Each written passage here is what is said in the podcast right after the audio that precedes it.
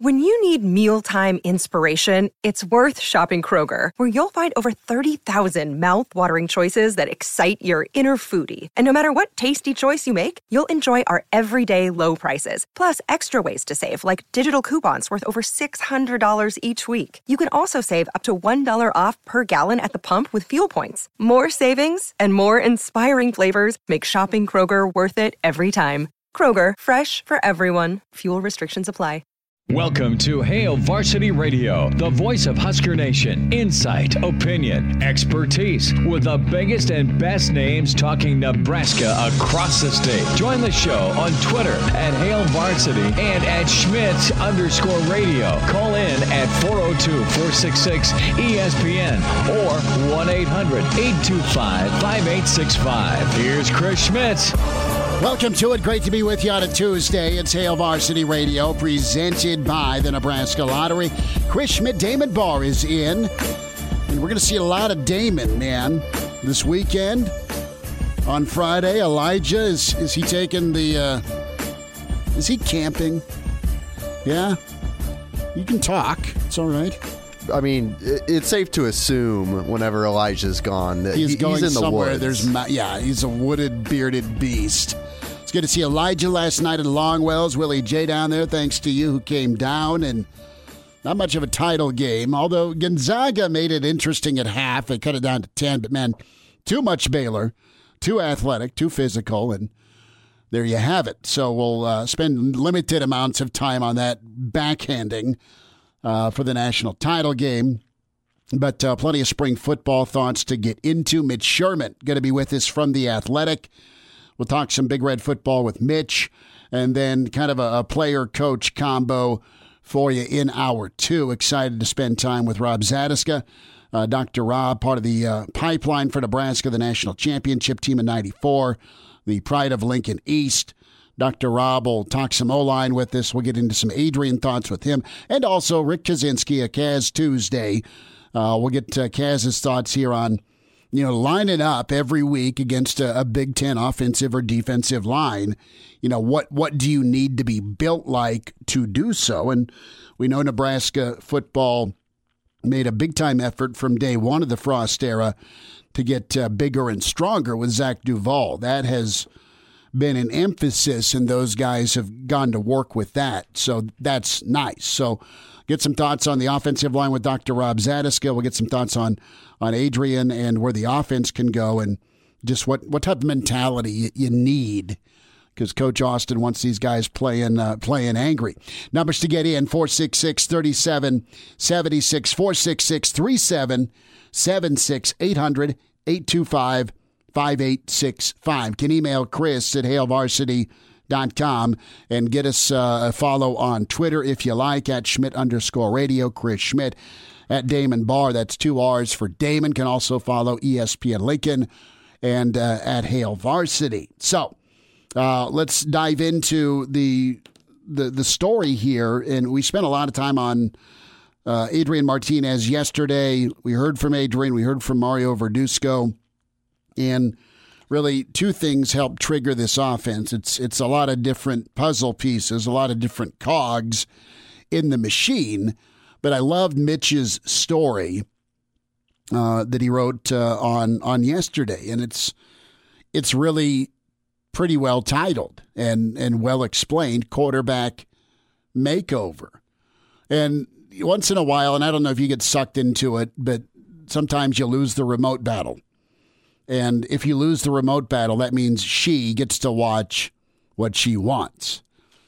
And um, you can slither off to a different room, and I do that a lot. But occasionally, she wins the remote battle in the bedroom, which means that it'll either be S Creek or, you know, the uh, the HGTV stuff. And I'm like, why are you watching that? We'll never be able to add a sunroom. Please, no, no sunroom. So the, the makeover part's interesting. And you see the finished product, and in Nebraska's case, that's going to be bowl eligibility and better standing in the Big Ten this fall for football. But part of that, man, is the construction work that goes on or the demolition. And I haven't quite decided, you know, how much demo is going to go on. I think you're going to keep some of the walls. I think you're going to keep some of the the main structure to keep going with this house analogy. But I, I think you can you can absolutely use some paint or or take out some some carpet and put some new flooring in. And that flooring is going to be the offensive line in the run game. But it's going to be about Adrian. And and when I look at Adrian, you know, what what does a reinvented Adrian Martinez look like? Well, first and foremost, it's it's going to be a guy that is playing free and playing confident. So you saw a confident, carefree guy who went and took a job as a freshman. And and that launching pad moment was the spring game of, of 18. And, and what's transpired since then? Well, you had Adrian get dinged a little bit, miss some time through a malicious play with Colorado and then also a, a, bit of a tweak with his knee. And, and then you saw him do some really nice things as a freshman. And then what happened after that? You had expectations, you had anticipation, you had hype. Hype's a mother. Hype can can make you not walk upright. It can really kind of bog you down on the shoulders with living up to expectations. The hunter versus the hunted. You've heard Bill Moos talk about it, and you're different if you're worried about or you're dealing with that that red target on your back. that's what a lot of 2019 was. On top of the fact he he got injured, and then there was last year. And this this is a this is a movie, right? For a lot of quarterbacks in college football you're you're not as good as you want to be. You're probably not playing at 100% and then you're you're forcing it. And and I'm saying this, he is not because he's a good teammate, but he doesn't have a lot around him. Okay, didn't have a lot around him, and you didn't have guys getting open. You didn't have him making the best decisions all the time because he wanted to make a play, keep his job, and he really hadn't been pushed or had to compete for a gig since he, he beat out Gebbia that freshman year. And here's Luke McCaffrey. You know, we don't get to watch practice. It'll be open tomorrow morning for the first 30 minutes, which will be great. But you had Adrian for the first time, really, since his freshman year, have to go kind, kind of go out and win a job. And then they're always, all right, each misstep or mistake, am I going to get yanked? That can mess with your head. And from a from a repetition standpoint, how much rep time was going to McCaffrey versus Adrian.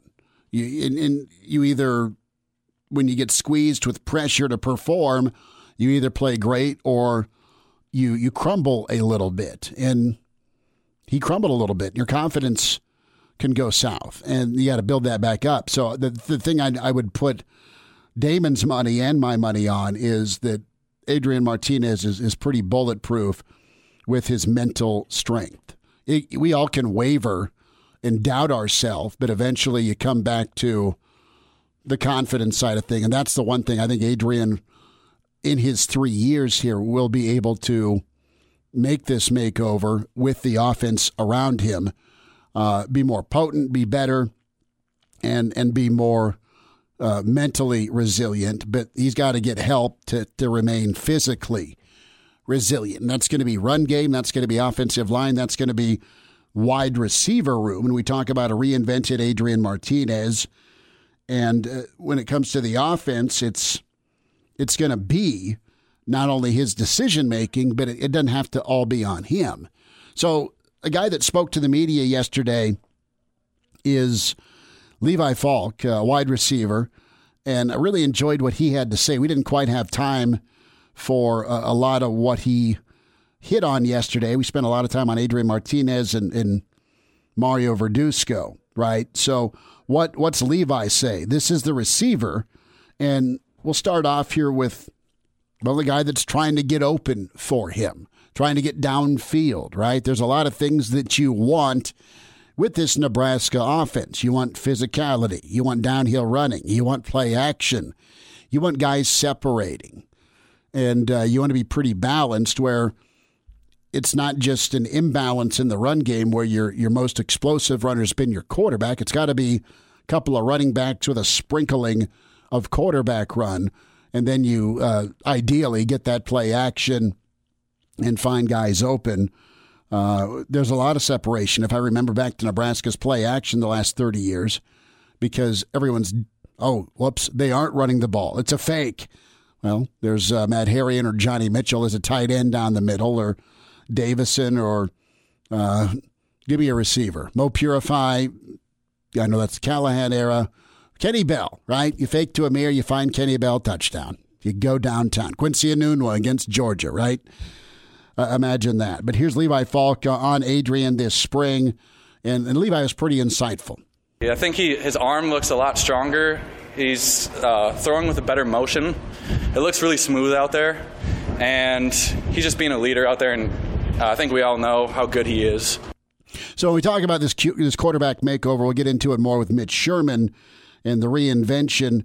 Uh, mechanics go into it, and if he's got a smoother motion, good. I've never been a, a quarterback scientist where I look at a guy's motion and say that's great or that's garbage. I mean, who am I, right? I mean, I look at Philip Rivers and it's like, eh, but it worked for 19 years. I look at Peyton Manning. It, it, sometimes guys would pull shotguns out and try and shoot the football down because Peyton didn't always have a tight spiral, but guess what? He won two Super Bowls. So from a mechanic standpoint, I'm the last guy to like analyze it. Like I'll let, I'll let, I'll let Mario and Frost handle that. But if if his own receiver's saying, well, he's he's smoother, there's some more juice on it, good. Uh, back to the the guessing game at quarterback, it was probably tough on the quarterbacks, but it had to be tough on the receivers because you want to build up a chemistry and a rapport. Here's more from Levi Falk on the guessing game that was the quarterback merry-go-round. Yeah, last year, I mean, I think we were all pretty confident in both of them. So uh, maybe when we get closer to the season, I'll be able to realize the difference. But uh, yeah, it will be good to know that Adrian's our starter, and uh, we all know how good he is. So there, there's some faith there, and you know it'd be nice to get to not not the bottom of, but just sit down and have a frank conversation with the the positive and negative effect of using a two quarterback setup.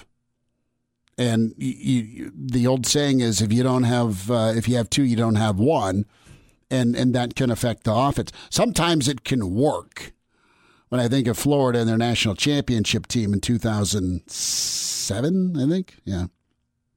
2007. But are you seeing Adrian more urgent? Is there is he pressing? Is he pushing? And I was I was interested to hear that answer from the question and here's what Levi had to say. Uh, no, he's always been the the leader, the guy. Uh, I know you see a lot of like those media videos, and he's always the one speaking up, and everyone looks up to him. So I mean, the, the urgency is always hundred percent for him. So no change there. So back to this makeover theme: mechanics, okay, motions better. Uh, offensive line going to get nastier. They're trying to play angry. Run game, find backs that can accelerate through the hole and, and give a pounding to, to wide receiver play. Uh, that's that's the big key. Explosive plays from the wide receiver, right? That's part of this makeover. And I don't know if it's the uh, the non-destructive vinyl flooring. I don't know if it's the new windows or the coat of paint. Maybe you took out a wall. But uh, the wide receiver plays so key here, cut seven on what they've been doing. And I'll say this uh, it's been a while since you've had guys really separate and the other side of it is if guys did get open, Adrian didn't see them in some instances, or they couldn't hit him, couldn't find him. But more from Levi Falk and uh, part of this uh, this quarterback topic. So yeah, that's something that we lacked last year. Uh, so yeah, we've been obviously watching a ton of film on uh, certain guys in the NFL who are really good at creating that space late in the route, and uh, that's what we've been emphasizing on and uh, we've been hitting on a lot more of those uh, this spring. We've been hitting on a lot of deep balls, which is different than last year. We didn't really attempt that many. And now I think uh, Adrian's trusting our wide receivers because he's got to have the trust in us that we're going to make the plays. And this spring we've been we've been making some of those deep plays. It's so simple when we talk about trust. It is a absolute two way street. And if you're Adrian, why aren't you throwing the ball downfield? Now, a lot of factors. A, didn't have time a lot of time. B, how healthy was his arm? C, all right, are they going to get open? Can someone go up and get a 50 50 ball for me? Can I find the guy? Is there separation? All of that went into it versus, okay, there, there were so many questions, you just didn't jack with it. You didn't try it that often. That's not that they didn't want to. It's, it's, uh, is this going to turn out well for Nebraska football? Couple of thoughts here from Levi Falk here when it comes to special teams and uh, the the renewed emphasis. And this this blew a lot of people away yesterday because of not only just how much they're emphasizing special teams, but when they're doing it as part of the practice session. It's way bigger of an emphasis this year. I mean, we start every practice out. That's the first thing we do is is special teams, and we're moving full speed every drill in special teams. And um, yeah, we definitely need to make a huge improvement there this year. And what was going on last year? Here's more on on Levi Falk. Last year we started off practice with a team tempo, so it was just offense first, defense right out of the gate, and uh, special teams was shortly after that. But I think it's just different. Start. That's the first thing you're going to do. That's the biggest emphasis on the day, and uh, makes a big difference. So the the next question that needs to be answered from a coach: Why? why? Why? For at least last year, maybe the second year, maybe year one. You know, why weren't you starting out with special teams? Well, I know tempo and offense is kind of your, your wheelhouse as a head coach and offensive coordinator. But man, the, the little things and special teams are about little things. Uh, win a lot of ball games in the Big Ten. At least better late than never here with the emphasis shift. More on the uh, quarterback and Mitch Sherman's next. It's Hail Varsity presented by the Nebraska Lottery. And we're back. Fellas, think we could listen to the radio listen? On Hail Varsity Radio, presented by the Nebraska Lottery. Yes! That's awesome! Coming up here, hour two, uh, Dr. Rob Zatechka. We'll talk some O line. Rick Kaczenski next hour. We say hi to Mitch Sherman from The Athletic. At Mitch Sherman on Twitter does an awesome job covering Nebraska. And a really good story on The Athletic from Mitch, the quarterback makeover topic uh, at Mitch Sherman on Twitter. Mitch, uh, really awesome read today. Thanks for your time and a lot to, to digest yesterday with Adrian post practice and also Mario Verduzco. And uh, really enjoyed your, your column yesterday. And if you were to give me a couple of points, in, in, let's say we're, we're renovating or redoing the, the Adrian Martinez house, what are two things you need to see in, in fall uh, from Adrian here when we talk about this makeover? Yeah, thanks, Chris, uh, and good to talk to you as always. Happy Tuesday. That's right, man. I would say, I would say, um, well, number one, the turnovers, and that was Mario Verduzco's first comments, initial comments. I think he answered the question before it was finished being asked yesterday after practice about, essentially along those same lines, is, is what what do you want to see from Adrian this spring? And and he said, uh, cut the frickin' turnovers and uh, you know keep take care of the damn ball. Uh, I think to, to quote him exactly, and you know that means practice too. You, obviously, he doesn't have an opportunity to um, avoid turnovers uh, when they count for another five months. But uh, as Adrian said later on in the day when when he did his interview, it starts with practice film. It starts with ball security drills that they do uh, in in the spring, uh, again in the fall, and you know he has to work on that. Uh, interceptions weren't as much of a problem for him last year as fumbles. Um, he had two of each in the in the uh, season finale against Rutgers, in, in which he otherwise played extremely well and uh, led Nebraska to a win. But it was a 28 to 21 win that may have been 45 to 21 or 45 to 14, if not for those four turnovers that the quarterback played a played a role in. So that that has to to to um, you know there has to be change there in that area. And then number two, uh, you know what's been talked about by Scott Frost, and then again yesterday with Martinez and Verduzco is the importance of uh, fine tuning. Uh, you might even say remaking Nebraska's downfield passing game. Uh, it was not good last year. The the uh, the numbers are in my story that I wrote today about balls in the air uh, over 10 yards in distance, and uh, Martinez completed just 18 to 38 for about 400 yards with with um, three interceptions and one touchdown last, last season. So it was a limited schedule. He didn't start two of the eight games, but the completion percentage and the touchdown to interception ratio is not wanted in that category, and that's not just on him. That's on the receivers and the offensive line, the running backs, and everybody. So uh, they all have room to grow in that area, but um, he is the one who throws the ball, and and it's it's um, it needs to get better with the accuracy and, and decision making down the field.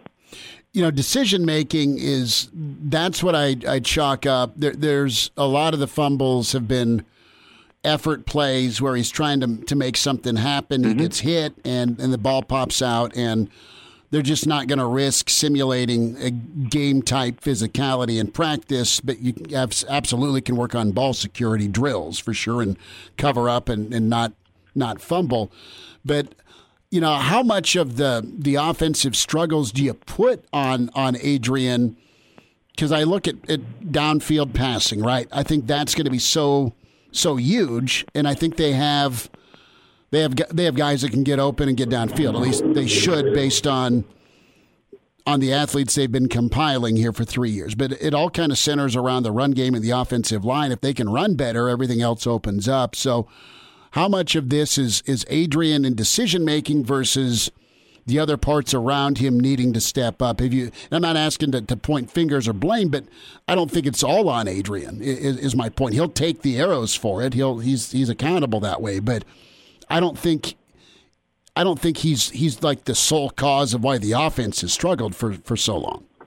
Oh no, for sure not. And the receivers have had their struggles that have been documented. Yeah. Not just not just getting open downfield, but as simple as and as important as, as staying in the program and having consistency uh, within the roster. Nebraska, you know, we all know the receivers who have who have left the school before their time has been up in the last couple of years, and it's an accomplished list of players who honestly have done a lot more than the guys who are here right mm-hmm. now. So they they have a lot to prove. The, the players who are here, you know, they've remade this this receiver room since Matt Lubick has has come on the scene now 15, 16 months ago, and you know, including the players who, who are in the 2021 recruiting class, the freshmen who are coming in over the summer they are much bigger. When Nebraska takes the field in August to start practice, and you add in Latrell Neville um, and and Sean Hardy um,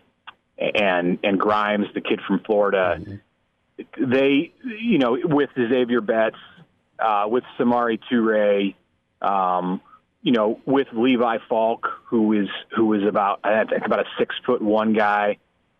The size is hugely different, and that's the direction that they've wanted to go to get things fixed at receiver. So we'll see if that is a plan that can work and that's something that can fix the downfield passing game. And that's not even bringing into play the tight ends who are a huge part of what Nebraska wants to do when it gets 15, 20 yards and beyond down the field. Um, Austin Allen is a proven guy. Travis Vokolek is a dominant blocker who's been in the program for two years now. And of course, you're adding in Thomas Fidone, who is arguably the best, the highest rated mm-hmm. tight end out there among newcomers in college football this year. So um, there's a lot to work with for Martinez. It absolutely is not entirely his fault that Nebraska has struggled to throw the ball down the field in recent seasons, but um, more people are going to look at him than they look anywhere else because he's the quarterback. Mitch Sherman's with us from The Athletic and can find Mitch on Twitter at Mitch Sherman. Great story here on, on Adrian Martinez, Nebraska, the offense, and uh, the makeover. And, you know, we talk about what the Big Ten is, and it's physical, it's great line of scrimmage play, it's special teams it's uh, 2117 a lot of saturdays with mm-hmm. with a lot of blood and, and dirt and mud right? I mean it's it's throwback. We need john Facenda's voice somewhere in this but uh, that's how you're going to win a lot of ball games. Do you feel like it's it's more of a reality mitch that nebraska may be kind of shifting towards downhill? I think scott frost always wants to be physical and i think he wants to run the football but do you think they're they're matching up running backs with, with an offensive line that can do it? Do you think they're they're further or closer to being able to do that? Not only take some pressure off your quarterback and make things easier on your passing game, but also inflict will with the run game. Yeah, I mean, Devine Ozigbo in Frost's first year when the offense was at its best mm-hmm. over these last three seasons was a good downhill runner, especially in the you got into the second part of that season. He, you know, he did what Nebraska wants to do and running the ball downhill, and that was without an offensive line that had progressed to the level that it has now, just because of recruiting and and the guys that they had in the program three years ago, they weren't there. So this may be the first year where they've got both pieces somewhere close to a place where they want. And I mean by that I mean the linemen and the running backs. At running back, it's just it's just a matter of numbers right now that are in Nebraska's advantage. There's not a proven guy there among the six on scholarship, and you can even put two or three walk-ons in that group of players who are going to be pushing for playing time. You know, I, I, I've talked to Ryan Held this offseason and then heard him talk again yesterday, and you know he's not he's not given it to anyone this spring or this summer you know, one thing we don't know about yet, and there are some players who, who are held out or who are being held out, and there are guys who are dealing with injuries. And I think that that goes around the field. It's not, you know, limited to, to the linebackers or the defensive line. I mean, I, I think you're going to see guys as we get into this next week of spring practice and some news comes out who are missing some time. And, you know, if that injury bug has hit the running back position, it's going to be a little bit more clear to whom Nebraska is going to look. Um, you know, some of that we, we may see a little of that tomorrow. There's an open period of mm-hmm. practice um, in the morning when Nebraska gets on the field, and I'm interested probably first to before I look at anything else. I'm going to look and see who's carrying the ball at the running back spot when they get that first team offense out there. It's not like we get to watch a scrimmage, so it's not all all telling the uh, the observations that we can make uh, as media in those 30 minutes or so with with, with um, the team on the practice field, but you can generally get a sense, even if it's just how they're going through drills and taking handoffs, what the pecking order is, at least now, five practices into the spring, and that sets the tone for the rest of the offseason and, and, and going into the fall. So, um, you know, ask me again next week what I think about the ability of Nebraska to run downhill, and I'll probably have a better answer for you than I do today. Well, that's true, and, and we'll see who's actually physically on the field to, to carry the ball, right? I mean, that's, mm-hmm. a, that's a great point, and – you and I are kind of on the same wavelength with, uh, you know, is there some injury news looming, and will it be verified tomorrow with who's uh, who's in pads and, and who's not? Mitch, uh, about a minute here. Just a, a, quick take from you on Adrian's demeanor. He's always great with the media, but uh, he's always been a, a, serious guy as well. But mm-hmm. how do you think his three years have, have treated him in Lincoln here? Does he seem I don't want to see say chippy, but does he seems pretty pretty focused? That's that's the word I'd use is focused. But do you think he's um, it's do you think he's bothered by how things have gone?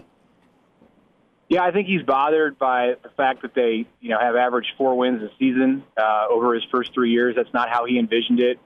Obviously, that's not uh, how Frost and Verduzco envisioned it when they talked to him back in December of 17 you know, that was a whirlwind thing, and you know, we we mm-hmm. all remember that, and, and how he was the cornerstone prospect, and and the guy who w- was going to lead Nebraska uh, through the first chapter of of the Scott chapters plural of the Scott Frost era. And you know, there's still time for him to do that. There's still time for him to to write a new one and, and write a, a closing chapter. He could have two years left in this program.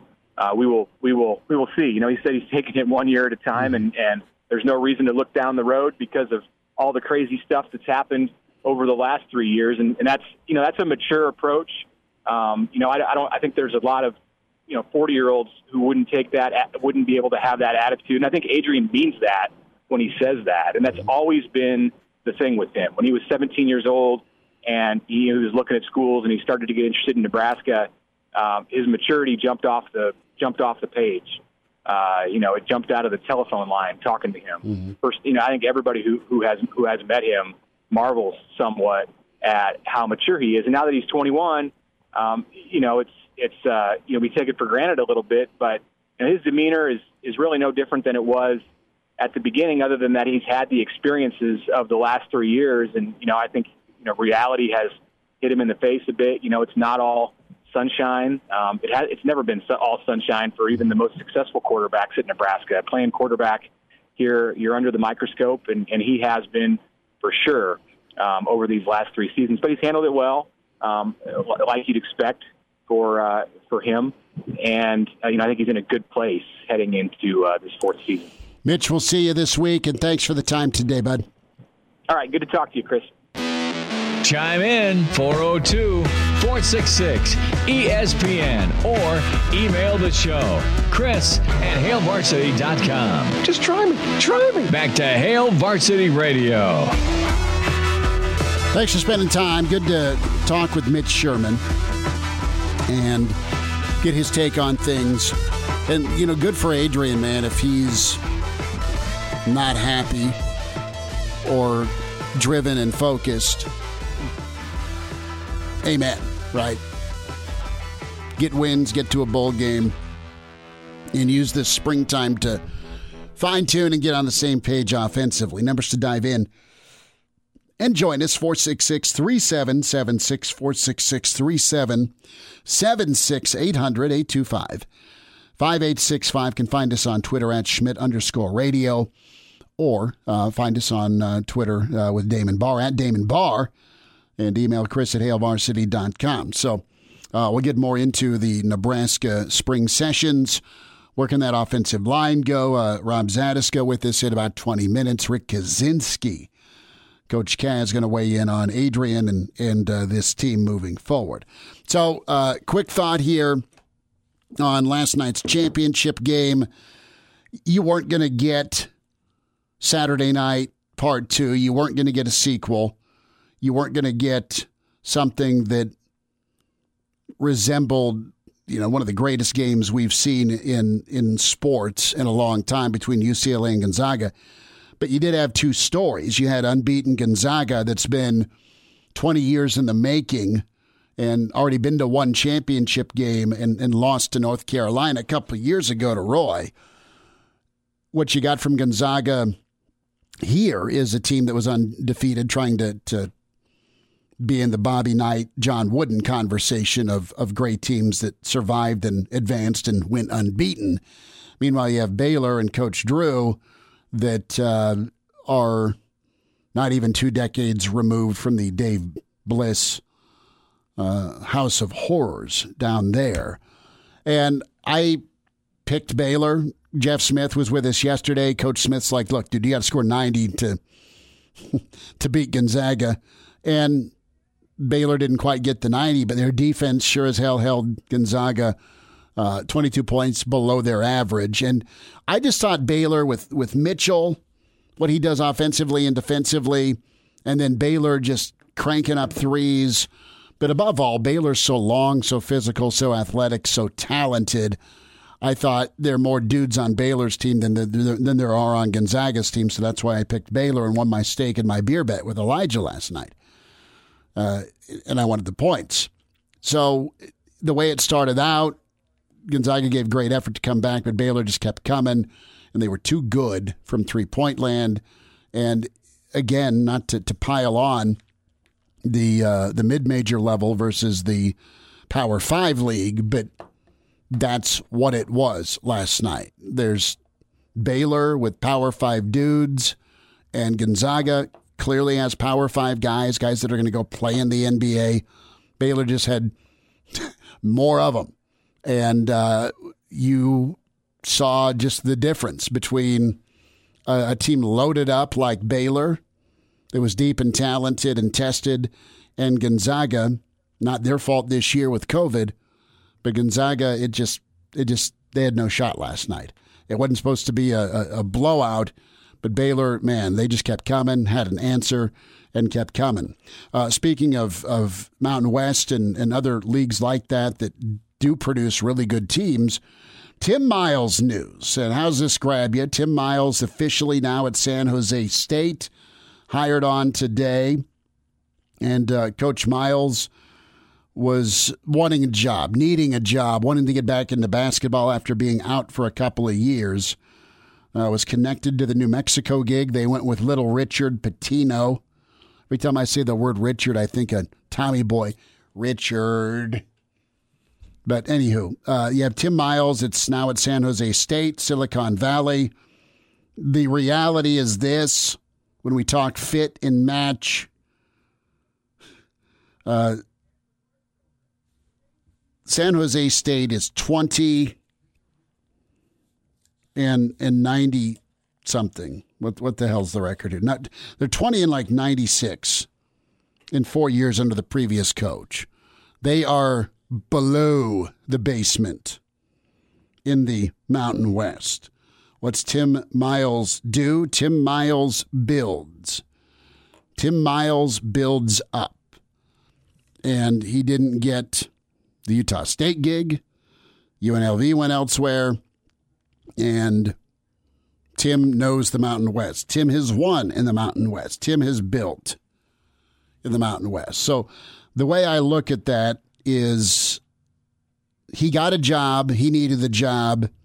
There's no downside here because they can't suck any worse than they have. We're talking averaging four or five wins a season in league play. And they're investing lots of money into some infrastructure and facilities at San Jose State. Uh, salary's not great, but Tim's set there. So the only way to go is up, and Tim's okay with that. You weren't going to get the Utah State or Loyola gig. And right now, Tim's got to, we talked about Adrian kind of reinventing himself. Tim's got to do that as well. And Tim's been great getting dirty and putting the hard hat on and building up a program. So right now, what Tim's doing is is Tim's building the staff. Uh, Tim's checking out the transfer portal, and and Tim Miles, along with Craig Smith, did wonders for Nebraska basketball as they were moving into a new building, as they were able to find guys from Power Five leagues, uh, Terran Petteway, Texas Tech, Walt Pitchford, Florida, get them here, and he inherited Shavon Shields and that was a, a money trio to get you to the NCAA tournament. You know, it, it's a it's a really good league he's going into, but thankfully for Tim Miles, it's a league he's super familiar with. I think he can win. Uh, Tim's connections have been Midwest, but Tim's got to what Tim's got to do now is is find guys and uh, get them to San Jose State. Tim's got to find a couple of dudes that have some connection with people he knows that, that are West Coast folks. Period. End of story because that's that's where he's going to be able to, to I don't think he'll have a problem getting kids from the Midwest to go out his direction, but you want to be able to get some some kids from Cali or or kids from the the the, the you know mountain desert region and and win with some of that talent as well because there's so, there's a there's a ton there's a lot of JUCOs also to go mine in Utah and let's go to, to Silicon Valley. So good on Tim Miles. We are efforting Tim Miles, and that may or may not happen in this lifetime, but we'll try to get Tim Miles on the horn and, and spend a few minutes with him. Good for him finding a gig. Uh, Nebraska making a move here as they were able to get Nate Loenser back on staff. And I say back on staff because this is the third time Nate's been with Fred Hoiberg uh, former Bulls assistant, former Iowa State assistant. You, have maybe seen some of the quotes from uh, the NBA studs that, that are doing well, specifically LaVine. who's number seven in scoring in the NBA right now. And, and that's, that's kind of the next step for, for Nebraska. Do you have some skill development guys can really hammer away and get guys to be better at handling the ball, better at making moves, getting, getting better at finishing, better shooters? Can guys shoot better? Uh, Loenser's a familiar name for the Hoiberg staff, and uh, you still get to keep Doc Sadler, which is great. We'll wind down hour one next. And now. And now, back to Hail Varsity Radio. One final time this hour. Rob Zatechka, part of the pipeline. Dr. Rob. Going to be with us in uh, 10 minutes. Rick Kaczenski. As uh, Barry Alvarez has a retirement date, going to be the end of June. It makes me sad, but it's more golf and wine time for Barry. You're a big Barry guy, aren't you?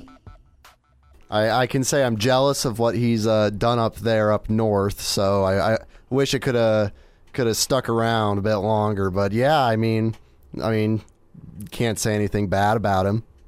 Oh, there are some Nebraska I mean, fans that would, could. would go there.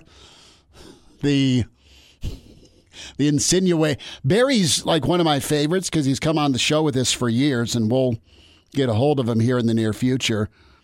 But yeah, I mean the the Eichorst thing and the Riley thing, people some some people are like, well, who who suggested Mike Riley? Who suggested Shawn Eichorst? So there's some folks that are ticked at Barry about that.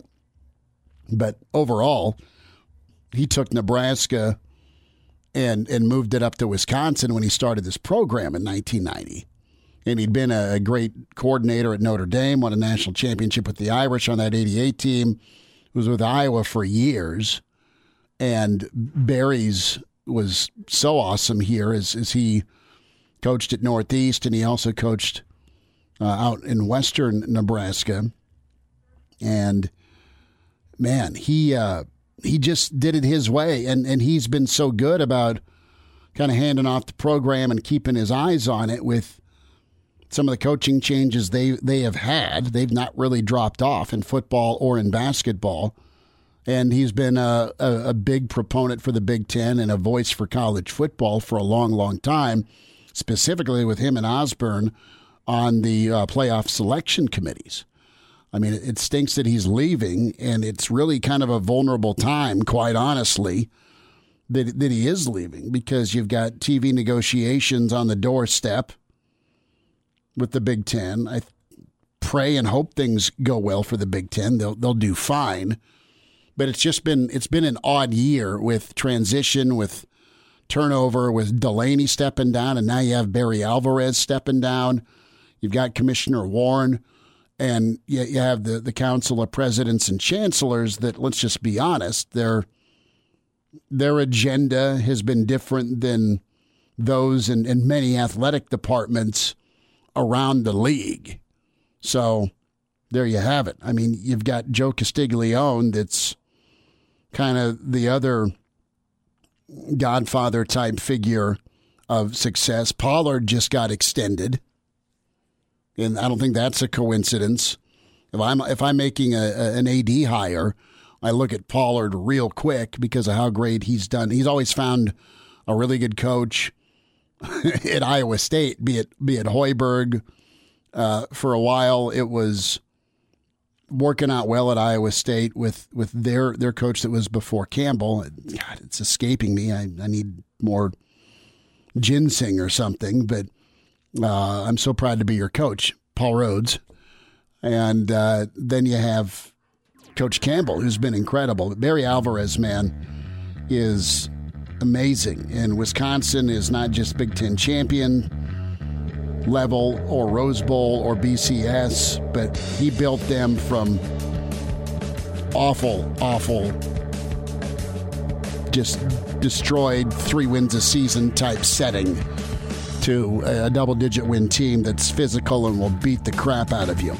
Rob Zatechka coming up. Welcome to Hail Varsity Radio, the voice of Husker Nation. Insight, opinion, expertise, with the biggest and best names talking Nebraska across the state. Join the show on Twitter at Hail Varsity and at Schmitz underscore radio. Call in at 402-466-ESPN or 1-800-825-5865. Here's Chris Schmitz. Back into it at Hail Varsity Radio, presented by the Nebraska Lottery, an All American, an academic All American, and uh, part of the pipeline. It's great to get caught up again with uh, Rob Zatechka, Dr. Rob, and uh, catch his podcast with Travis Justice, Doc Talk Sports, at Doc Talk Sports on Twitter. Dr. Rob, uh, how you feeling, man? It's spring ball, and, well, do you like what you're hearing and seeing about the offensive line? Good to be with you. Well, no, absolutely, Chris. Good to talk with you again. Um, you, you know, I think the thing that I'm optimistic about is that, you know, I'm not hearing the things that you kind of heard when Frost first came to Lincoln about. I mean, there's kind of the whole line that I know is probably haunting them a little bit now about, you know, I hope the Big Ten can adjust to our style of offense. And, well, we kind of saw that in action a little bit for three years, and I'm not sure if the Big Ten really worried about it. It's sort of like swatting a fly away for the most part. And what we're hearing now is the coaches down in Lincoln, kind of the rhetoric you're hearing is, hey, maybe we need to adjust to the point where we need to get a little bit bigger, play a little bit of a more physical style, and maybe lining up and just leaning on the defense for a while and trying to run the ball, pound the rock, play kind of a little bit more of a smash mouth style might be the way to go. And it basically kind of conforming to the Big Ten a little bit. And I think to succeed, that's something they're going to have to do. I was optimistic to see what Frost's offense could do.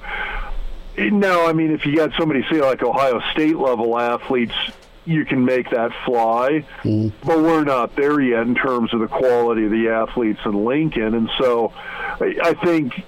It, that's that's a that's kind of a little bit of an evolution we needed to see here is that we needed to see a team that got a little bit bigger and was maybe willing to just sort of line up and smash the ball away a bit. They're, they're taking a lot with them from the Rutgers, and, you know, post practice, I was listening to Turner Corcoran. I know it's just one start for him, but also Benhart. I mean, those are your two your two tackles, and, and then you've got Jurgens and, and Piper, and you got a, uh, a, mix of guys for the right guard spot, and, and obviously nothing cemented. Brant Banks could be playing some guard as well. Uh, they'll also look at him at tackle, and then Hixson. I think will be super key, whether he wins a starting spot on the, on the guard uh, opposite uh, Jurgens on that right side, or if he's kind of your swing guy that can play as a backup center. God forbid you you lose uh, you know someone to injury, but be a guy that can play you know all three spots. Uh, that'll be important. But I'm interested here, and you're right about conforming. It's okay to to to dial back and and be physical. When you look at some of these young guys on the offensive line, I'm not asking you to get your crystal ball out here, Dr. Rob, but do you like what you see, at least from, from your spot, that tackle? Do you like where things can go with this offense from a physicality standpoint and then also helping out with the pass game, pass protection? Uh, you know, I, for the most part, I do. I mean, Ethan Piper's a guy that I think overall can really develop into a really good football player just because he plays a, a, very physical style. He's a big kid with a lot of natural strength, and guys like that tend to you, you maximize what you got. And I think he's in a situation to be able to do that.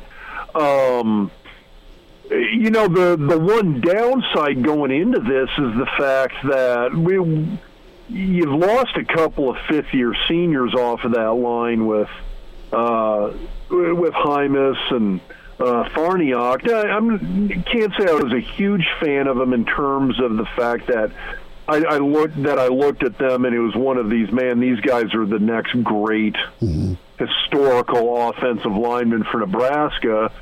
But it's guys that had a ton of experience, and you have lost that. So I, I look at this. I've, I've got some excitement for these young guys, but at the same time, it's tempered by the fact that boy, you know what? Corcoran's going to be. I mean, he's got the one start. I'd have to go back and look how much actual playing time, but I think he still retains that year of eligibility. He does, yeah. Um, so he's essentially still just a redshirt freshman this year.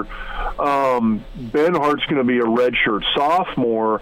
You've got some young guys here, and it's it, that does count against you a little bit. I mean, it takes a little bit in terms of being able to not necessarily learn the offense, but just be able to kind of become a more seasoned player, a little bit more strength. Um, both of those guys are big, tall guys. Mm-hmm. You, you got to learn how to play with that leverage. If you, if you don't know how to get low and how to bring that weight down close to the ground, that can work against you a little bit. And we saw that a little bit last year with Benhart, where guys for – lack of a better phraseology, could kind of get underneath him and stand him up. Mm-hmm. And that's something he's going to have to learn how to learn how to counter. And it's not always easy when you're six nine to be able to get low to the ground. But he's a guy with a ton of natural strength, great lower body strength, and I think he's got a huge upside. Same for Corker, and I think Turner's a kid that has might have a little bit more natural strength than anybody on the line right now, with the exception of Jurgens. Um, and I think when he gets a little bit more comfortable holding down that tackle, that left tackle spot, I think he could be really, really good. Greg Austin wants the, the guys to, to play physical, uh, to, to be detail oriented, but he wants them to be angry. Did did you play angry? Did your your mates on the pipeline play angry? What was your guy? I mean, you guys were the, great, but Oh, did you- you know, how I did suppose I'd there? call it a controlled anger. I mean, it was a very. uh, Osborne kind of he, he didn't like the whole notion of anger. It was a very aggressive style of play. Mm-hmm. Um, he he wanted the line of scrimmage moved on every play. Pass plays. Mm-hmm. He wanted you beating up defensive linemen on pass blocking even. And I'm not talking about just play action passing, but he wanted you to play very aggressively. He wanted you to take a physical toll on the defense. He wanted you to hurt the defense and wear those guys down. Um make those guys think twice the next time they're walking up to the line of scrimmage if they really want to go against you again. And, that's something that you have to do. I don't you don't want to come out with this eh, kind of overly fired up level of anger, but you want to go into a game, you want to go into the offensive line position thinking about it in the sense that it's not a passive position to play. It is a very aggressive, very moving forward style of offense or style of play that allows you to be a successful in I think any offense. Um, there's a great film clip if you can find it out there of Tony Boselli, who's all longtime All Pro tackle for Jacksonville, going against Bruce Smith, a just absolute Hall of Famer defensive end for Buffalo. And, and Tony Boselli is literally just beating up, basically having a boxing match with Bruce Smith and pounding him into the ground on play after play, and those two guys had to go against each other multiple times over the course of their careers in the NFL. And every time they did, Boselli treated it like a boxing match and would just go to war with them. It was a very aggressive style, and that's what these guys have to have is that is that aggressive style. You've got to go into a game think, not just thinking that you're going to execute the play, mm-hmm. but you've got to win that line of scrimmage. You've got to be able to move a guy back and push a guy back off of a line off of the line of scrimmage. And if these guys aren't thinking that way, then there's a problem. Rob Zatechka is with us, Hail Varsity Radio, Husker All American, part of the pipeline, academic All American. Dr. Rob with us here. His uh, program with Travis Justice, a great podcast to check out at Doc Talk Sports. And we're talking some spring football. When we talk about the offense, uh, the, the feel is, or the, the the idea is is to be more physical, like you're talking about. Uh, get a run game going, find a couple of backs to pair with an offensive line, and then hammer some teams with play action. And Coach McBride always talked about this uh, on the other side of it, where you may not throw more than 12 to 15 times a game during the Air Aussie era, but man, your play action was so lethal uh, because defenses had to stop and respect your run. Do you see this offense being able to make some hay uh, with play action moving forward? I mean, that to me that kind of s- screams Big Ten, where you run it, you run it, you run it, and then you get hammered by a tight end up the seam. Well, I'd love to see him incorporate that more, and I think that's something that maybe kind of hampered Frost's offense was the fact that they didn't have that really consistent running game the last two years. I think when they had Ozigbo a couple of years ago, it made a big difference. But once he graduated and moved on to the NFL, it seemed like you saw a big step back in that running game. Um, you've got to be able to run the ball to have that play action pass. And so it, it does kind of come back to that running look. If the defense doesn't doesn't respect your running game, they're not going to respect the play action mm. pass either. So it definitely goes hand in hand. And I think that's something that's hurt Nebraska's offense is that they knew Nebraska was kind of it was a little one-sided the last two years. They didn't have a deep passing threat. Mm-hmm. Stanley Morgan was gone, and they didn't have an adequate replacement. And then uh, at the same time as well, too, they didn't have that consistent run game.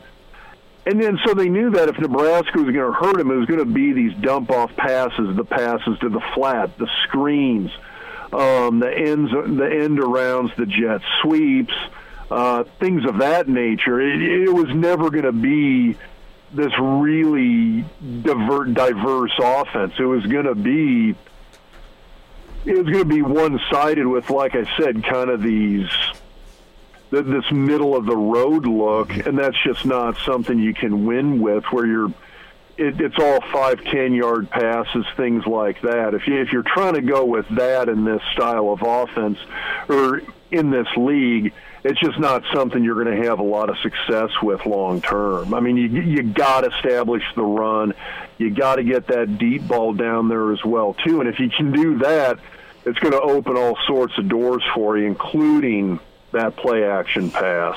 Rob will wrap up here. Rob Zatechka with us, Hail Varsity Radio, and. Uh, we're talking uh, about the Nebraska offense and, and kind of the, the evolution of it. Uh, we had Mitch Sherman on in hour one, and Mitch touched on in his column the, the quarterback makeover. Turnovers, uh, a pretty big point of emphasis uh, yesterday by, by Adrian himself, by Frost earlier, and of course, uh, Mario Verduzco. You know, when you look at Adrian going into year four, you know, what's, what's the upside you see? And, and what I guess kind of defines a, a really good year for him. Yes, wins, but does he get too much blame for the turnovers, or is that just kind of part of the business here as as quarterback at Nebraska? I think it's a little bit kind of just a function of where the offense is at right now. You've got a lot of limitations. Again, it goes back to we haven't had the sound, strong, consistent running game. You haven't had a deep threat. And so a lot of the pressure comes back onto the quarterback with the run game, when you think about it over the last couple of years, your, your big threat at, running the ball, it's it's been McCaffrey and Martinez. Mm-hmm. That that's been your major running threats, and when that's the case. One, it's a bad thing to begin with. You, you want your running back to be your primary run threat. Um, but it's it, it's also a setup for all the turnovers because when your quarterback's carrying the ball play in and play out and or throwing it, I mean, the guy the the play, every single play is going through him, whether he's carrying it or throwing it. Those turnover numbers are gonna are gonna get pretty high for the guy when that's the situation. That's true, and uh, didn't get help in some instances. They're trying to get better uh, production and more explosive with the wide receiver room, and they're trying to find a, a running back or two or three to lean on here and you know, that's what I'd like to see here moving forward, too. Be able to get downhill, keep a back healthy, and uh, get get a guy lathered up. I mean, I, I remember the running backs uh, growing up that you'd see two or three guys, but man, you had your you had your mail carrier. It was LP or it was it was Ahman. Well, right? I mean, back, you, back you had then, some greats. Back then, the mail carriers went three deep. So. Yeah, that's true. And, and and right now, you're trying to find a first, second, and third, aren't you?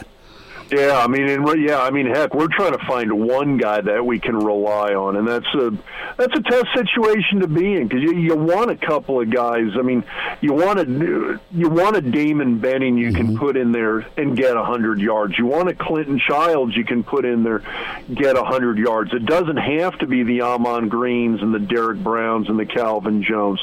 You want a few guys that can do that, and they just they don't. We just right now we're just looking for one. Rob Zatechka with us, uh, Hail Varsity Radio, his podcast, uh, Doc Talk Sports with Travis Justice.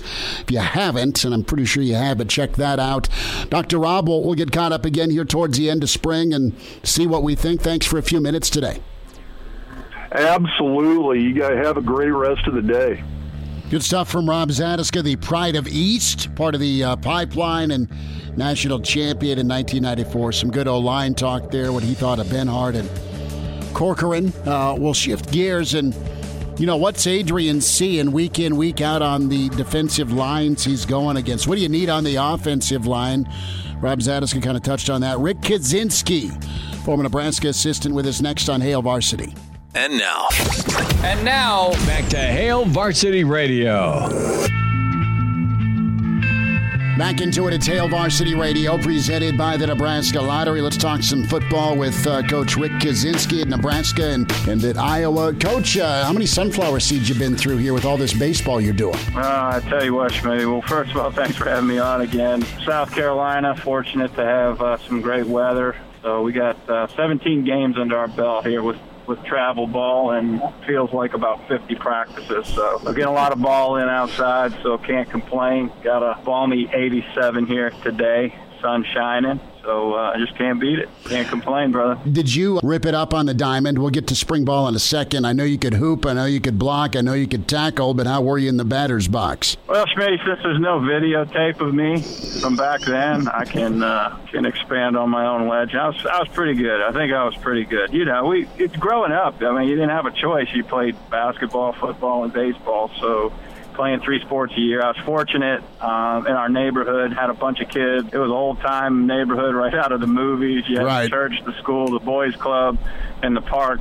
Um, all within about a, a block's walk of everybody, and uh, yeah, I had my older brother and all his friends beat on me, but let me play. And then I had five cousins that lived right behind us. wasn't hard putting teams together, so I was fortunate. Got to play with some older kids when when I was really young. That that I think probably helped me when I was uh, when I was playing youth. And all due respect, it's, it's Western Pennsylvania baseball. It's not like these travel teams and things like that. We had uh, we had teams that were sponsored by uh, Teamsters and ethnic clubs. Everybody had the same uniform. You just had a different color hat, and you ironed on the patch of uh, whatever, whether it was the Teamsters or UE Local 506 or whoever whoever was your sponsor. Yeah, that's what you did. But other than that, man, it's a little, it's, it's definitely definitely changed. But it was a lot cheaper to play baseball back when I was growing up. That's for sure. But I was, I think I was, I think I was, uh, I was okay until people started throwing curveballs at me when I was 15, and then I became really, really, really average. You know, Kurt, Thank God there's no no video, no video, no YouTube, no Facebook, no Instagram. I'll, I'll let other people do the investigation on me. That's fine. You, you don't you don't want to brag. I get it, but there's nothing worse than you're going against a kid who uh, could grow a goatee at age 14. Probably drove to practice and he had a wicked curveball. You know what I mean? I mean that just Oh, that yeah. sucked. Yeah, think about it. You know, the sports just weren't as crazy, and the seasons seasons weren't as long. Uh, I mean, my son got done with tournaments in November, and they were already in hoops overlapping, and then uh, same thing, hoops overlapped into baseball again. They started baseball workouts back in January and practicing uh, full go at the end of February. So, it, but it's a good thing. Rather have them doing that than playing video games. And we're fortunate down here where baseball is really important. They invest a lot of money in youth sports and parks, and and it's uh, about 65 degrees in January. So uh, I'll take it. You can get it done. That's awesome. Rick Kaczenski's with us, Hail Varsity Radio. We had to talk a little youth baseball. Uh, that gets going for uh, my family this weekend, and happy to hear your little guys doing well with it. So, in your perspective, in the Big Ten, as long as you were, what what's the average offensive line going to face week in, week out with a Big Ten schedule? What what are the defensive lines like in the Big Ten? I can talk about it. You lived it, you coached it, and it's and I and I ask that just because you know there's some experience on on the Nebraska offensive line. Uh, they're going to be, uh, you know, Nebraska fans hope another year better. But in all honesty, you've got four out of five spots potentially returning if guys do their job this spring and into the fall. But the, the grind and, and what's what's required on the offensive line to to be you know to be the difference uh, if your team wants to run the football and keep your quarterback safe. Well, a big a big part of it is is staying healthy, which ties into what you're doing in the off season and what each player is doing individually, you know, away from away from the complex, Mm-hmm. uh, you know, and also having a little bit of luck. But all the teams that I've ever been around uh, and had to had to face as a coach, and the teams that I played on, the best teams were guys that were ex- experienced, surrounded by guys that played together for a long time. Uh, you know, and uh, just you know, feeding off my experience, you look at Iowa in, mm-hmm. in 2007, you had Clayborn was a redshirt freshman, Ballard was a true freshman, Mike Daniels was a redshirt freshman. You had a bunch of guys, Karl Klug, redshirt freshman. So you had a, a lot of the same guys playing next to each other for a long period of time. And then what happens is, you know, through fundamentals, you're doing the same things over and over and over. Those guys are able to coach themselves and then they're able to to coach the younger guys when they come in, but not not just coach the fundamentals and the technique, what it takes to be a successful O and D lineman at a Power Five level, but also coaching them how to be off the field. You know how to manage their life. Don't make the mistakes that I did. Don't do this as a freshman. Don't think that you're not going to be ready to play. Don't think that hey, this window isn't going to shut on you quicker than you think, man. You know, so you got those guys talking about life experience. You got those guys talking to those guys about, hey, listen, there's a difference between being hurt and injured. Mm. You know, you can't miss practice. You know, you have to play. You got to do whatever you got to do. You got to take care of yourself. You know, what's I tell you, you know, like I remember Pat Angerer talking about Iowa. It was, it was you know, he, he enjoyed himself out of Iowa his freshman sophomore year, but he never he didn't enjoy himself quite as much uh, downtown Iowa City as he did Saturdays in Kinnick Stadium and all these Big Ten stadiums uh, uh, across the uh, across the Midwest. So, you know, just kind of that leaning on that experience and helping those guys set the standard and showing the young guys the formula it takes to be successful. So absolutely, when you got four guys, five guys, you got that consistency. You got guys that can just kind of give each other a look, you know, the communication part of it, and they know exactly what the other guy's doing. It's it's absolutely critical, and you get confidence on that. I was fortunate, Schmitty, when I played, I was surrounded by great players that made me look better. You know, when I got in there and I got moved positions, I had no idea what the hell I was doing, but I was surrounded by good players that helped me um, and that knew what the hell they were doing. So they were in a position to help me and bring me along. So yeah, I, you know, when you, when you have that type of experience, it, you're you're setting yourself up for success. That's for sure. You hit on a, a key word, and, and that is confidence. And Nebraska's been working on that uh, this spring. There's been a lot of fundamental drilling, which is typical in spring. There's the detail oriented. The special teams is now what they start with when practice starts. That's been relayed to us uh, from players. So there's there's been a shift, and there's Hey Schmitty, not to Yeah, go ahead. something? Please, yes. Every school across the country that I've ever seen, just so you. I don't know if that that's not some that's not a novelty. I could promise you that. it, it's new. Not- Nebraska didn't Yeah, start with new- special it's new, teams. It's new, it's new with this stuff, but it's it's it's definitely not a novelty. I don't, you know. No, I got you. That's that's par for the course at at every program I've ever visited or been a part of. That's for sure. No, that's fine, and and I'm not like throwing in heaping praise. I'm just saying it's it's different. Okay, that's been Yeah. communicated. So Yeah. so they're emph- emphasizing special teams, which needs to happen. It's it's cost the squad some games, but also you know confidence, and you got to kind of go do it and. And, and that's kind of the next step for Nebraska. As you watch Adrian Martinez, man, you see a guy that can make a lot of plays. You, you've seen a guy that can can can try and do too much at at some points as well. And and you've seen a guy that's that's not played uh, when he's been 100 percent healthy here. What you know? What can a can a fourth year, uh, high level fourth year look like for him? You've seen a lot of quarterbacks uh, in the league. Well, I think when you when you look at you look at Adrian, uh, one you can't you can't put a price tag on the experience on the experience. You can't replicate experience. You can't replicate game day, the high pressure situations. So what Adrian knows, Adrian knows what works, what doesn't work. Um, I guarantee he he's a motivated guy. From uh, yeah, I, I don't talk to many people up there anymore, but the people I talk to sounds like a great kid. You know, never had anything off the field what you want. Seems like a leader. Seems like a guy rally. You know, it's it's more than just the quarterback. I can promise you that, and that's including coaches and. That's that's including the, the, the skill players also. He needs some help, and, and that includes the running game. Um, you know, there, there's rarely, rarely, rarely great offense, great passing offense that, that doesn't have the threat of a run. Um, you know, you can nickel and dime people in that old, you know, whatever run and shoot West Coast, all those type of things. But you gotta, you gotta run. You got to run the ball. And if you want to, if you want to go deep, just look at the Wisconsins, look at the Iowas. Um, you know, look at the Ohio States. You know, it's two, three man routes off of play action because you have to commit to stop to the run, stop the run, and that's what Nebraska. To get your passing game going, you have to be able to run the football, especially in the Big Ten. It's hard throwing the football in late October and November. It's hard throwing the foot, a cold football. It's hard, hard catching a football.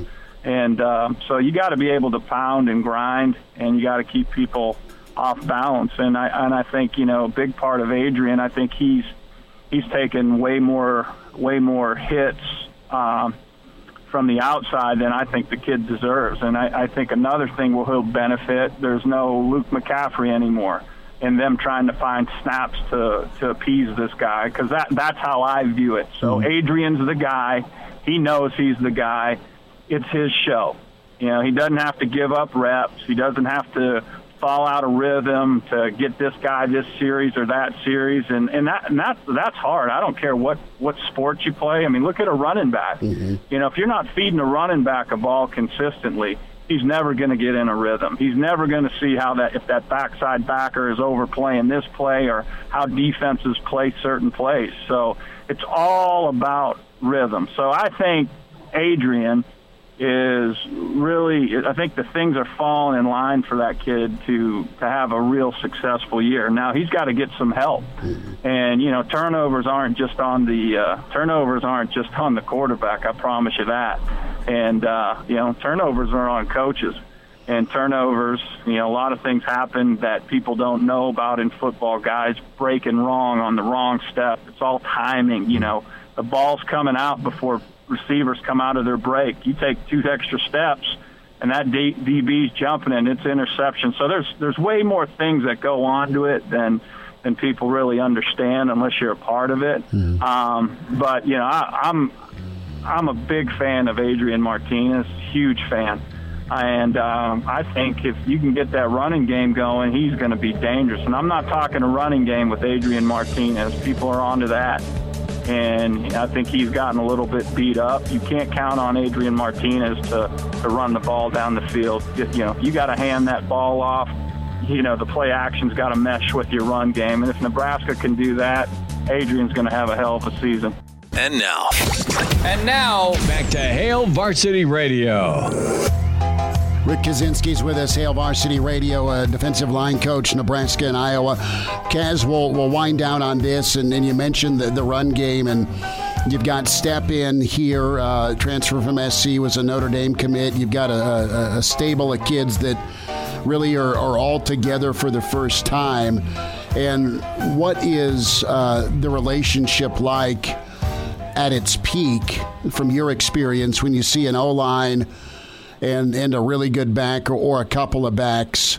Uh, what's that mesh like? And and it, it needs to happen. I agree with everything you've said about the run game to to get things going on offense. But between your time at Notre Dame, between how good Iowa's been historically with their run game, and even when you're at Nebraska. I think of some really good uh, O linemen. I think of Sirles and Qvale and and Spencer, and, and then the group after them too with with Ameer's senior season. Ameer was special, but Ameer, had some good guys in front of him. So that complement the O line and the run back, the running uh, back options, it can do it can do wonder, wonders, can it, for an offense?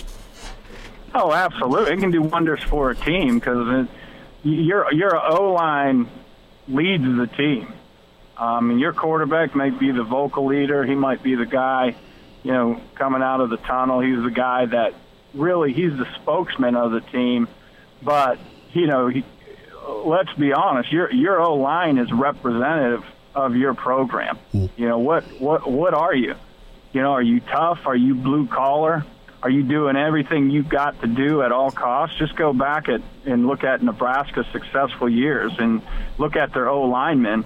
And I think when you you look at their O linemen, they represented the state of Nebraska. They represented Nebraska football. They represented, you know, everything that the Midwest, you know, kick you in the mouth, kick you in the dirt. I mean, you name it, and just keep coming for for you. You know, punishing you, no mercy, and then you know we'll give you a standing ovation on your way out of Lincoln. I, and I and I think, I, I think that's that's the mentality that not just the the running backs feed off, but the entire the entire team does. And when you have a good O line, it's going to make your D line even better. I used to love it when I had young kids against going against a, a great experienced offensive line. If they saw that every single day in practice, they were getting better. They were getting better. They understood the tempo. They understood the pop. You know, they had to understand adversity and getting kicked in the teeth and how to figure out a way to come back from that and play the next play. And then, you know, quite frankly, they had to get pissed off, and that's how you play the game. You can't you can't be a nice guy uh, you know, on the football field. You, you can't. You know, you, you just you can't. I mean, you got to be mad. You got to be pissed off.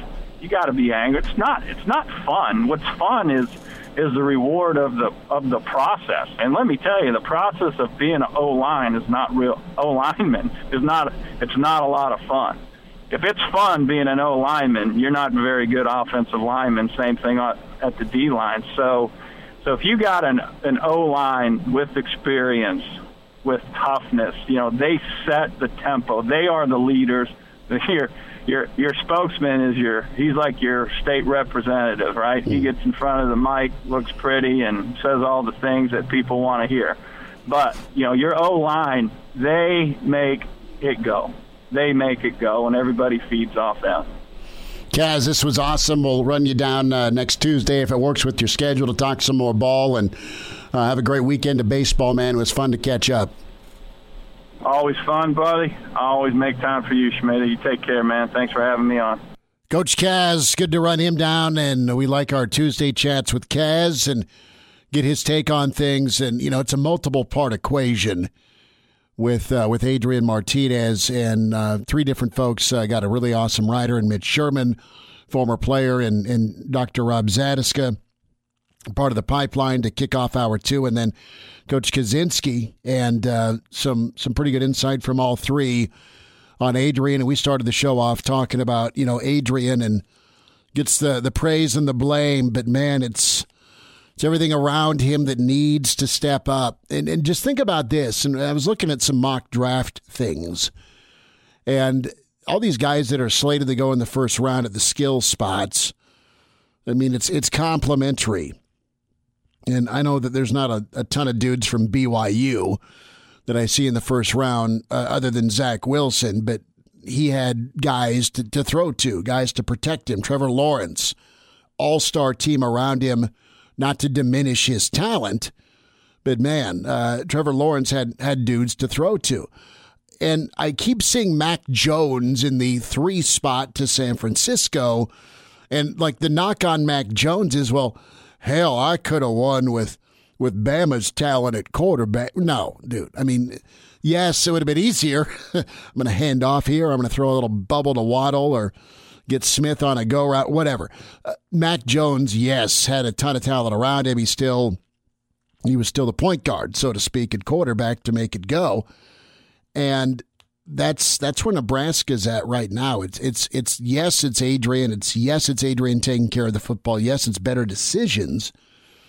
But everything else around him is going to enable him to be his best. And again, we point back to 2018 and 2018 was what? 2018 was a decent offensive line, right? You had Foster. Uh, and on offense, you had a couple of guys at, at receiver, Quincy and uh, not Quincy, but uh, but but Stan, excuse me, and uh, Quincy would have been great, Quincy Nuno, but you had you had Stanley Morgan and you had Spielman, right? So you factor in Ozigbo running for a grand. That's why you had a freshman look like that freshman did, making plays downfield. The run game was good. The offensive line was good enough. You just needed the defense to be better and close out some games, right? So it's everything else around Adrian on top of him stepping his game up, and, and I know he's focused on doing that. So the the mock drafts continue to come out here as we inch closer and closer to the end of April for the NFL draft, and you have more and more uh, analysts saying Mac Jones is, is somebody they really like, kind of in that same shadow of of a Matt Ryan that works so well with with Kyle Shanahan. Uh, Atlanta is open to trading their fourth pick. I don't know that they're in love with Trey Lance at four or Fields at four. I think Pitts would be great, but maybe they, they trade it and still get him. Because I've seen Pitts from Florida go anywhere from, from 10 to, to 15. A lot of wideouts in the middle part of the uh, the five through seven. But we get to uh, to, to Carolina here. And, and Mike Tannenbaum, the former GM of the Jets, put his mock draft out, and he's like, you know what, Carolina, you just got Darnold, right? Darnold's owed roughly 24 million over the next two years. If you draft Fields, you still have a rookie contract to deal with, so you have two young, cost-effective quarterbacks, and make a decision to move one of them down the road and you still have an opportunity to get something for Teddy Bridgewater. I think Teddy's guaranteed 10 of his 17 million. So that's where I'm at. Now, Tannenbaum's like, well, if you remove the uh, the film from Indiana, Northwestern, and Alabama, Fields would be the number two pick. Well, those are some pretty big games, right? Some pretty big games against Northwestern and Alabama and in Indiana. You went two and one against who you went two and one against. So I don't know. I, I think you go skill spot and you see what you can ride with Darnold. Miss us? Come here, brother. Give me a hug. Bring it in for the real thing. We're on call for you. Catch the podcast at hailvarsity.com, the ESPN Lincoln app, or download them on iTunes.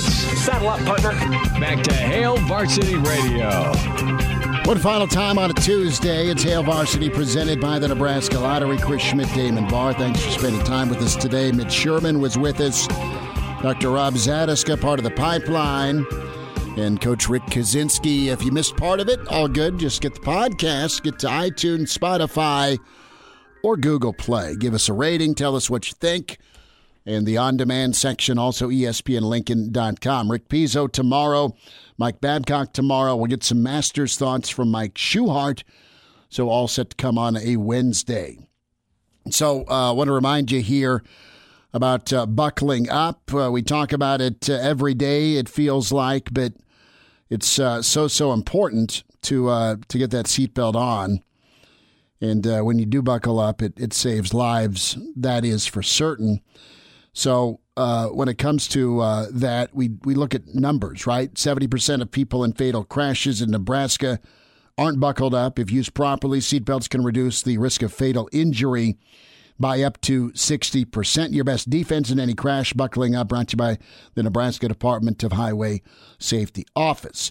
Damon Barr, it is time to talk about uh, what's for dinner. Are you and the, uh, the, the lovely girlfriend, uh, are you doing takeout? Is it is it hamburger helper night? What do we got rolling? The lovely girlfriend is uh, feeling a bit under the weather today, so looks like a chicken noodle and uh, homemade. Uh, from a can, if you can say it's homemade. I, I, made it in the microwave. That is that is a no, but your heart is in the right place. I, I can't like just clown you for for going. Yeah, it's in a can. Um, no, my mother always makes the best homemade chicken noodle soup. And then she puts it on mashed potatoes and I, I, I grow another roll. It is what it is, but it's fantastic. So, yeah, I, I don't know what to tell you. I, if, if she's needing a little pep because of, of how she's feeling, you, you might go with some hot and sour soup, or would that Ooh, make things worse? I feel like that could add to the I feel like situation? That I feel like that might create a, a bit of a problem going forward. So we'll stick with the chicken noodle. Uh, we'll we'll- we'll keep it light tonight. Yeah. I get you. I get you. Uh, so, so no to the hot and sour, but that means more box wine for you tonight. Yeah, I'm gonna hog it all. Uh, yeah. Okay. So, what do you? What's your take here? You're you're you're kind of a quarterback connoisseur. Are you out on Dwight Schrute Jr., Sam Darnold?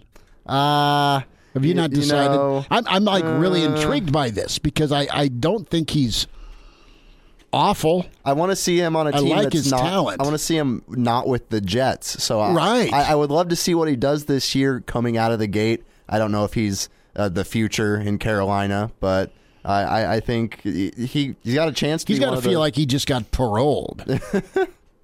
Yeah, I- he- he's got a chance to, to prove he's a, a mid talent level quarterback in the NFL, which it, he has not been able to, to I just pull off. I yet. don't know if if he's a guy that just messes the bed once they get in the red zone, or if I mean he he has, or if it's just the fact there's nobody to throw to.